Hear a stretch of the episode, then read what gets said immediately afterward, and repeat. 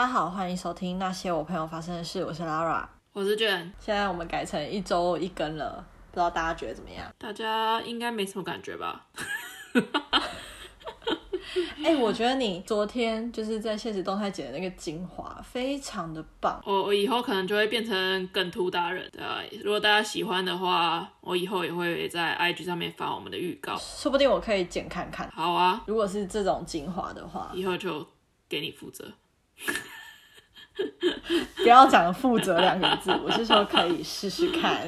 好、哦，我明天就要开始我第一天的带导了，我现在就是剉咧等。OK，明天。进入十二月了，好可怕！这一年要过了，对，今年要过了，好可怕。我们是不是要做一个什么新年特辑？或者什么圣诞特辑要干嘛？就 新年新希望啊！总结一下今年的结尾是不是？就今年大家做了什么事情？可以啊，大家都待在家。没有啊，我觉得我今年过得蛮蛮曲折的啊。你今年感觉应该是就是上个月才开始吧？前面都在干嘛？先小聊一下最近的近况好了，因为因为这周末我们不是要一起出去吗？所以我就要请我爸妈把狗带回去，所以我就是经过了几天没有狗的生活，我觉得我心情就是蛮蛮怪的。我那天看到你发那个线动的时候，我就想说太好笑了。我哎、欸，我真的觉得我好像应该要练习这种生活。因为如果他到时候真的是走了什么之类的话，我觉得我那个失落感会非常非常大哎。我觉得你应该就是会天天爆哭吧。我觉得我不至于哭，但是就是因为这几天没有他的生活，当然就是没有狗的生活，我好难想象没有他的生活。这个他是一只狗，很对，很很安静，就是安静到我觉得有点怎么讲？你知道有狗就会可能常常听到它就是哒哒哒的那种脚步声啊，或者是就是。他不知道从哪里奔跑进来啊之类的那种一些小小的一些声音的那种嘈杂，但就是少了很多声音。我发现很多习惯是一起培养起来的。我，讲这个突然觉得有点哀悲伤。我家狗没事，它这就只是就是跟我爸妈回桃园了这样子，但是。我发现很多习惯是你养狗建立起来的习惯，比如说，就比方说，我会在厕所前面留一盏灯，要留灯给狗。它它要上厕所的时候，它会去啊。它看不到路吗？没有啊，没有那么夸张，但是会留一盏灯，让它比较比较确定这样子。他们在夜晚中的视力有弱到需要人类帮他们留一盏灯。你有灯没灯，当然会有差。就是他可能会尿到自己的脚之类吧，我不确定啦。反正就是习惯性的就会留一盏灯这样子，要不然就是、嗯、通常我在家，我绝对不可能不开灯，然后就往前走，不管我去哪里，我一定会踩到他们，踩到尿。哦，不好意思，这是养猫跟养狗不一样，踩到尿或者踩到屎，所以一定要看得很清楚。因为我曾经在碰碰还是小猫在我家的时候，真的就是不小心踩到它，因为猫咪很安静，猫咪走路没有声音。然后那时候又没有开灯，然后就不小心踩到。我是不会踩到我家狗，但是就是如果不开灯往前进的话，你地上会看不到。我觉得屎还好，就屎是固体的，是一个深色的东西。但是尿很难，你要踩过去，你才知道哇，踩到尿这样子。而且不就是就有一滩水在地上，那个绝对不可能就是普通的一滩水。所以我，我在家养成的习惯就是，我不可能不开灯往前走，不管去到哪里，我再熟悉的地方，什么去厕所，我一定都是先开灯再走往前走这样子，诸如此类的这种习惯，大概有，我觉得有蛮多的，就是发现如果狗不在的话，这些习惯其实可以。还有一个很很大很大的差异，就是有狗在的话。桌上绝对不可以留任何有吃的东西，哦，他们会咬开是吗？而且垃圾桶、垃圾袋绝对不可以放置在他们的高度，就一定要拉高或者是有盖子，然后桌面上不可以有吃完的碗盘不收。嗯，对，就是诸如此类的这种习惯。你现在很像就是同居分手后的情侣的发言没有两样，真的吗？对，没有两样，就是许多你因为对方建立起来的。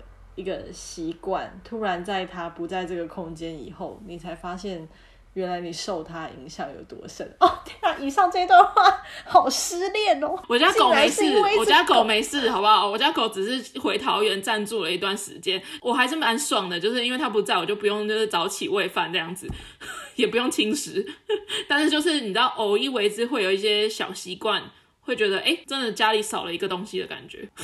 嗯、今天不是要讲那么家常的事情，好，没事，怎么样？最近如何？假日过得怎么样？假日去了一趟台中，嗯哼，跟我久未相见的好友。然后说实在的，嗯、我接下来这段发言可能会得罪许多台中人，但是呢，这是我个人的浅见啦，纯粹个人感受，就是觉得我没有很喜欢台中。这也没你不用不需要那个铺太长的那个，因为我觉得台中是一个很燥的城市。何谓？就是我觉得如果用一个字来形容一个城市的话，我觉得高雄就是慢。我觉得高雄就是很 calm。对，calm，我好爱高雄哦，真的，好喜欢高雄。然后。对，那那我觉得，如果要用一个字去形容的话，台南就是慢，台中就是早，但台北我不会用快，我会用挤。嗯，很多人都会觉得说什么台北步调很快啊，什么确实是，可是我去了台中之后，我就觉得台北也不是快，台北就是。挤，因为人多很拥挤。我觉得挤是一个有点物理性的一个形容词，就是我觉得台北的挤是会让人觉得很不舒服的那种感觉。会吗？可是其实我觉得我还蛮喜欢台北的，它有它啊。可是我的台北里面是包含新北啦。我觉得我不知道是不是我个人体质的那个感受特别的明显，生活在新竹的郊区。跟在台北的市区，完完全全可以感受到那一种空气中的污染差异。哎、我不是开玩笑我，我认真可以理解这件事情，因为我之前在泰国的时候，我是住在山上嘛，山上空气之好啊，我回到台湾，真的就是每一周这样子固定的去台北，我那时候是真的很不喜欢出门。我是真的觉得台北让我觉得好不舒服，可是那个不舒服不是台北的错，而是我的那个感受上的落差，就是突然觉得人好多，然后好烦哦。就是我觉得以同等的标准来看，住过台北的市区、桃园的市区、高雄的市区，我觉得台北的市区真的是让我觉得最不舒服的。是哦，对，因为我那天去台中，我就是觉得台中人好急躁，可能特别是骑车的关系吧，他们路超大条嘛，你要想高雄的路也那么大。大条，可是高雄人就是有一种啊，没关系啦，啊，慢慢来啦，啊，就是一切都很随遇而安，一切都很就是看状况，弹性非常的高。可是台中人就是快一点，快一点的那种感觉，而且他们竟然停车靠边停车，临停的那种，嗯，都会给我直接停在车道上。我就想说，路再大条也不是这样嚣张的吧？然后你就是骑在外车道的时候，还要骑一骑，想说，呃，还要为了闪他，就是往左边骑。OK，我觉得。台中算是大城市里面，我没有就是想要去居住或者是做些什么。对对对，就是比较外围。但是爱台中的人就真心会很爱台中。然后我发现我身边最喜欢的城市是台中的朋友，都有一些类似的人格特质，例如个性都非常的大方。那个大方，这样是不是很像那种很烂的星座解说跟心理超烂的？超烂，可是我讲那个大方是不是说很爱请客还是什么，而是有点人来疯，就是什么人他都，然后一句话就是直接跟你就就是朋友。的那种感觉很容易熟啦。Oh, 我觉得台中对我来讲就是一个我不会特别去的地方哎、欸。这一集叫中部人不要听。我就算有什么目标好了，就是可能我想要看一个展览，然后在台中，我甚至可能会因为他在台中而觉得哈不是很想去。对，下次再办办在高雄，我还可以趁机去个高雄的那种感觉。因为台中就是说近不近，说远不远，要去可以，不去也 OK。就处于在一个你知道很尴尬的状态。而且呢，我觉得如果高雄是蛋饼之都的话，台中就是烧烤之都。有去台台。不是烧烤就是火锅，满街都是。然后你看谁去台中不是吃乌马之类的？会不会台中人自己没在吃？然后好，反正我就是去台中玩。你不是去看了一个什么展览吗？是一个展览没有错，我主要是去看那个空间啦。我朋友他有一个认识的艺术家，然后这个人他，我印象中他就是在台湾好像有两间自己的画廊。这个艺术家他认识了很多其他相关艺术家，然后他们有一个算是一个活动，就是。叫做黑白切，嗯，然后这个活动就是主要在推广说，只要你是在这块土地上的，不管是什么类型的美术绘画类的，或者什么服装设计啊等等，反正就是你是艺术类型，很多这样子的艺术工作者，他们想要展出自己的作品，可是却没有空间，他们就是想要推广，让这些人的作品可以更多的被看见，所以他们会提供免费的空间，让艺术家展出自己的作品，嗯，希望可以在台湾推广开来，也可以帮助。这些艺术家，然后我就是为了去踩他那个点，这个点在台中叫做 Z 书房。这点 Google 上面找不到，然后它其实，在中正市场附近，但用 IG 是查得到的。对，如果大家有兴趣的话，我到时候可以放在那个 IG 的链接上面，我可以把地点打给大家。它叫做 Z 书房。果然那一天是刚好有一些就是艺术家展他们的素描练习的一些作品，它就在台中美术馆对面。所以它会不会有一个主题性吗？还是不会？它没有主题性，它每一期就是看有谁会去，它就是一个免费的空间。如果你今天自认为你是一个艺术，家，你想要去推你的一些手稿啊，你希望可以展出你的作品给大家看，但你却没有地方可以让你展，然后或者是有一些地方要给你收费，你希望可以无偿的得到这个展出的机会的话，可以跟他们联系。所以是不止绘画的作品，是比方说雕塑或者是装置艺术那种都有。对对对，嗯，好。我朋友之前第一次看就是看装置艺术，然后他就说就完全看不懂。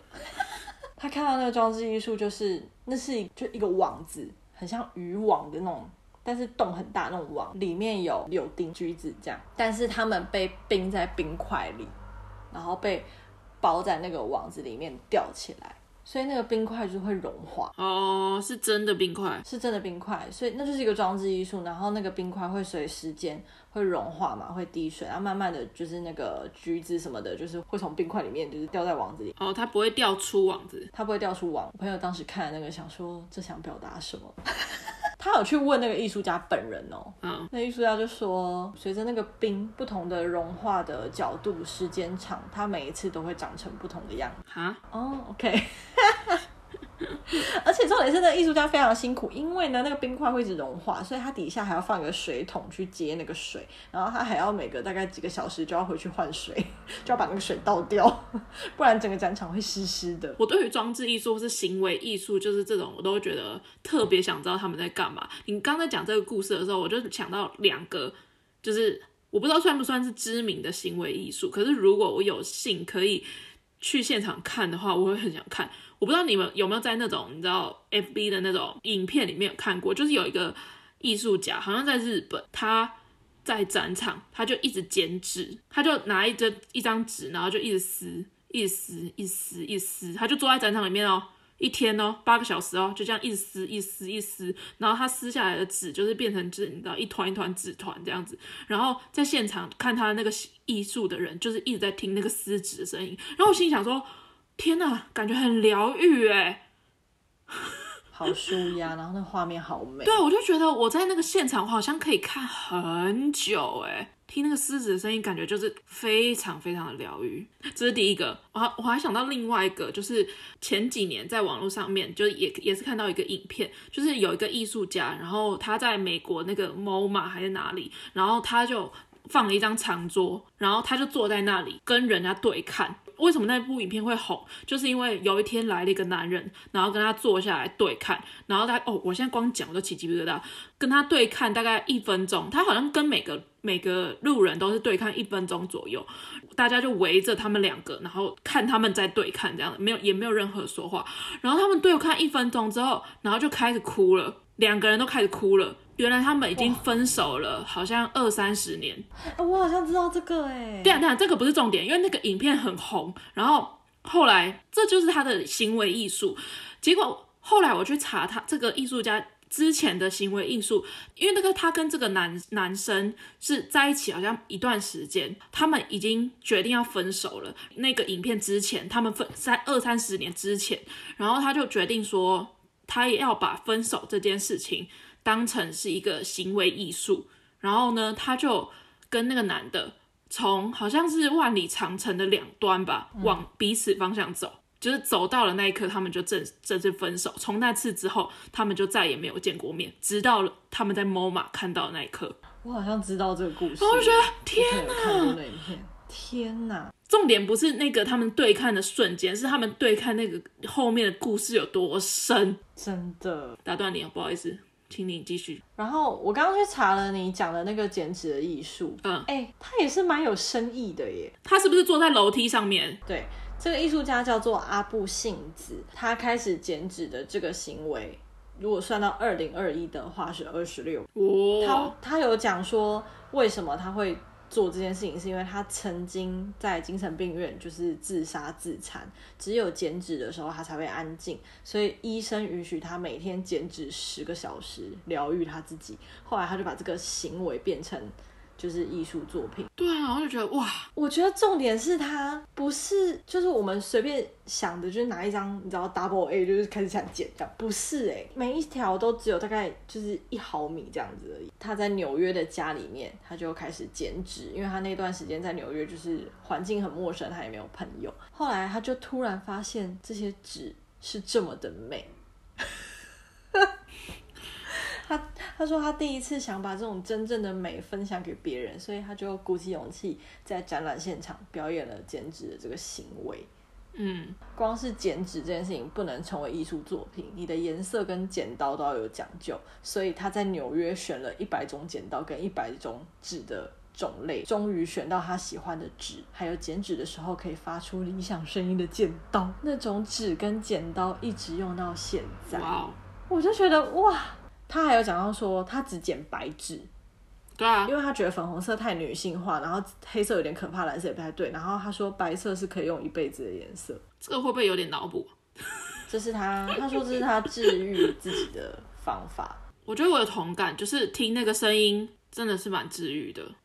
我觉得那是一种，就是不要想任何的事情。我也来科普一下，我刚刚讲的那个另外一个那个行为艺术，而且要很专注哎，因为你都只能剪一毫米。好，刚刚那个艺术家叫做玛丽娜阿布拉莫维奇，就是他还蛮有名的，他叫做他被称为行为艺术家的教母，在 MoMA 的那个展览呢，就叫做艺术家在现场。我觉得他的那个核心宗旨，我觉得蛮感动吗？还是怎么讲？因为他在他的行为艺术的表演，观众是一个非常重要的一个存在。整整三个月的那个展览，他都坐在椅子上面一动也不动，从早到晚，从开馆到闭馆，观众会坐在他相对的那个椅子上面，他都很专心的，就是凝望对方。然后这个展览超过八十五万人，反正他也遇到了很多跟他对抗不同反应的观众，他自己觉得说，其实这个艺术创作是最难的东西，就是什么都不做。现在的社会下，试想我们自己好了，我们可以什么都不做的跟人家对看多久？对啊，真的是。好，反正这就是扯远了啦。反正那天看完展览，我们就一起去吃了一间居酒屋。然后那间居酒屋非常好吃。我的朋友阿尼呢，以前我们都会叫他酒仙啦，就是因为酒量很好。我们就点了两瓶烧酒，然后刚好那一天有养乐多口味的烧酒，跟上上集非常的连结啊。烧酒点了养乐多口味的，本来先叫一瓶，想说很久没喝了，你知道，我们就点了水蜜桃的，反正就吃吃喝喝，吃吃喝喝，然后一边聊天什么就结束。然后我那时候其实心里就有一点想说，我好像不太能够再。喝下去，就是我有感觉到我的酒量退步，嗯，然后就坐在我位置上观察他，我想说，但他应该会负责把全部喝完，因为他就是酒量很好。喝完之后呢，其实我心里就一直在想说，我等一下会不会晕，会不会没办法走直线？坐着喝的时候，你会觉得自己没问题，你都还可以对话，都还可以思考，你什么都还记得。可是站起来的时候，我就觉得，哇！世界在转哎！我的同事就说：“是你在晕。”原来这就是别人喝醉没办法走直线的感觉哦。嗯。因为我如果喝到没办法走直线，我是真的喝很多了。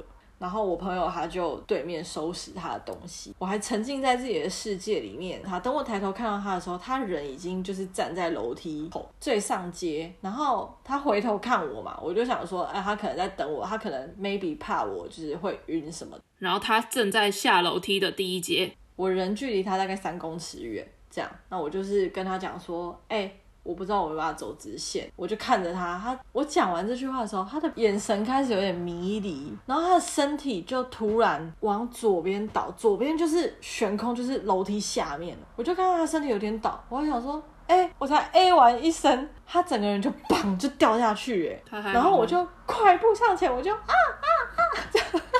哎、我那时候真的吓爆，所有人都已经先去一楼就等计程车，然后要结账什么的，就我们两个在二楼发生这件事情而已。然后就在楼上大叫，我要下楼去救他，可是我又超怕我自己也会跟着滚下去的。然后我就叫说有没有人？二楼到楼梯他摔下来那段就只有我跟他，就连他摔下来那地方，一楼的人要去看他也是要走到后面。啊，他没事，最后是没事，因为我那时候就想说，我超怕他万一昏迷，还是想，我说，我靠，不要跟我开玩笑哎、欸，他到底跌了几阶啊？就是十阶以上吧，认真是一个蛮高的高度，还蛮厉害的是他摔下去的时候，他还记得要护住头，人的本能吧，脸没有受伤那些的，然后反正我们就扶他，他就站着，就站着他，他靠着墙嘛，就问他说你还好吗？他就说，嗯，就说你 OK 吗？他就说可以。他一讲完可以之后，他整个人就是软下去，整个脸色超苍白，然后嘴唇发紫。我跟你讲，我被吓到，我整个反胃，不行，我很不舒服，我好像要吐了，要要上来了。就是，请问洗手间在哪？然后那个店员就轻飘飘的经过，然后就跟我说洗手间在二楼哦。我就想说，你在跟我开玩笑吗？然后最后他也有上来吐，然后我们就是。没事的，被他们送回我们住的地方。然后一路上一进电梯，我就说你还好吗？你会想吐吗？他就说有一点。天哪，我没有东西可以装有吐物，你真的是不要给我吐出来。我虽然这个人蛮博爱的，但我真的没有博爱到可以接朋友的呕吐物，我真的是没有办法哎。我想说，拜托你不要吐出来。我就说你加油，撑着点，深呼吸，深呼吸。我们快要到，我们快要到了，天堂就在前面，天堂就在前面。什么鬼话都一直讲，对，后来就顺利到房间，他就开始进行那个排泄的动作，OK，就没事。然后隔天早上起来，他就跟我说，他身上很多淤青，反 反正他也没有什么记忆啊，反正当下是不痛就好了。我在吐的时候，我在心里面我就在悔改说，以后真的是出门不要乱喝酒，真的是唔谈啊呢，觉得好后悔哦。然后他就说。哎、欸，我竟然没有破相哎，也太乐观了吧！对，我人生喝到第一次晕喝 Vodka 就是跟他一起喝的，然后那时候他一直说他没醉，结果他站起来的时候他根本也走不直。我觉得可能是没有画面，就是存在你们在你们两个内心当中。你说摔下楼梯吧？哎、欸，我人生第一次有人在我面前掉落楼梯耶！跳楼梯很危险，很容易撞到颈椎。对对对，啊，我跟你说，刚好我们隔天早上安排是下午的行程，就是按摩。隔天他就自己提出了这个疑问，他就说他今天这样还可以按吗？我说对啊，我们整个旅程结束的时候，那个淤青真的超可怕的，很像被家暴，对啊，反正我们那天还是去按摩了，然后按摩师那时候因为我们是脚底加全身，他那个小腿你知道一抬上来，然后他就说哦，你这个你是有跌倒是吗？我在旁边笑不行，然后他就说呃对啊。然后他就哦，呃，这有点大片哎，那你这样还可以按吗？然后他就说，呃，应该可以吧。然后他就说，哦，好哦，那你是你是昨天摔的吗？那这样会痛吗？还是你会希望我按它吗？然后他就说，呃，不要按。对啊，不要按吧。可是真的太大片了，然后他就说，呃，可是你这我真的很难不按到哎，然后我就想说，这也太为难了吧，就是我可以感受到那个按摩师很为难，不过我觉得他们经验很老道啦，应该也是有遇过这种，反正后来他就换成按全身，就没有按脚。微血管破裂没办法再继续按吧？那人家老人老一辈就说什么，就是你越淤青要把它按散掉，那个全部都是错误的观念，不是吗？就是我阿嬷就是会这样做。就是对啊，我爸妈小时候也这样做啊，这是错误的观念啊，这被跟就是之前喝酒的故事有点太相似。这就是我这周台中之旅的一个最大的彩蛋，跟台中一点关系也没有啊！不要喝太多啊，我觉得他也没有到很糗，就是什么跪在路边舔水沟盖那种那么夸张，就是。就是走走不稳，摔下楼梯而已啊。他有做过这件事是不是？我我你刚刚讲到说什么喝醉什么天水沟盖，我就想说，如果真的发生这件事情，我真的是会立刻把，我可能会冲上去赏他两巴掌，跟他说你给我清醒一点。康熙不是有人就是一就是喝醉酒要回家，然后就是一直在上交流道，发现一直回不了家，就最后发现是在西门的那个地铁停车场吗？就是这种事情啊，有有有。可是我跟你说，这种事情呢，不用喝醉，路痴就可以办到了。交流道跟立体停车场，哎，好啊，这是这是比较夸张。可是我朋友他就是一个路痴，然后他就是会下交流道，一直下不下去，下两次三次都下不下去，因为他切不出去了，一直绕一直绕。对对对对。那你有没有一些类似像舔水沟盖这种夸张的喝醉事？我看过的人嘛，我有一个男性朋友，他是曾经哎、欸，也是跟楼梯有关，就是他人生第一次喝到挂，他就直接睡在楼梯上。然后我们那个楼梯是野外的楼梯，是我以前在泰国待的学校的礼堂外面的楼梯，就是露天的。他就是露天的，在晚上十二点睡在那个楼梯上，然后旁边还有一个空空的盘子。那他醒来就是旁边有任何人吗？我们大家都在喝酒啊，但他后来喝醉，然后就说他需要吹个风，他就去坐在楼梯上面吹个风，然后吹一吹他就睡着了。然后就整个人睡在楼梯上，而且他睡楼梯上不是那种横着睡，就是不是睡在楼梯的其中一阶，他是直着睡，好痛啊，就是很不舒服的一个姿势，但他就睡着了。哦、oh,，OK，直到现在我都留着那影片。啊，这礼拜要出去玩，相信下礼拜有话题可以讲。哎、欸，我已经连续出去玩三个周末了，然后每一个周末都发生很锵的事情，锵到我都觉得。不过，不过我就是出去玩不太会生气的一个人啦。不管发生多锵的事情，不管那个锵事是别人造成，还是我造成，还是命运造成，我觉得还好。我觉得都没有到，我觉得都普通锵啦。就是，就是它大概可能会发生的几率大概不是百分之十吧。然后，就刚好哦，刚好你两周都碰到那个百分之十。如果接下来这个周末我们去玩又遇到很锵的事情的话，那就是你的问题啊。我就会去买乐透。应该是不会吧？差不多啦。推剧吗？我最近在看娜娜。你说动画吗？很老套，可是它本来就是很旧的动漫。对啊，它都有没有二十年前了？可以理解小时候为什么它会这么的蔚为一股风潮，因为当时它的主题真的是在那个年代真的是蛮新鲜的。可是我觉得娜娜会让我觉得跟别的东西不同，是因为就是娜娜这个名字很适合。娜娜也很适合奈奈，你有没有这样觉得？可是他们两个是个性跟完全不一样的人。对，然后我很讨厌奈奈，奈奈就是很很很很嗲，很吵，对，很吵。我就觉得奈奈就是一个水性杨花的女人，很乱，后面更乱。我知道，我有先去维基跟迪卡上面爬过文。OK，祝大家这一周过得愉快。天气冷了，要多穿点衣服。记得吃汤圆，记得吃汤圆还没到啦，快了啦，好啦，大家拜拜。拜拜。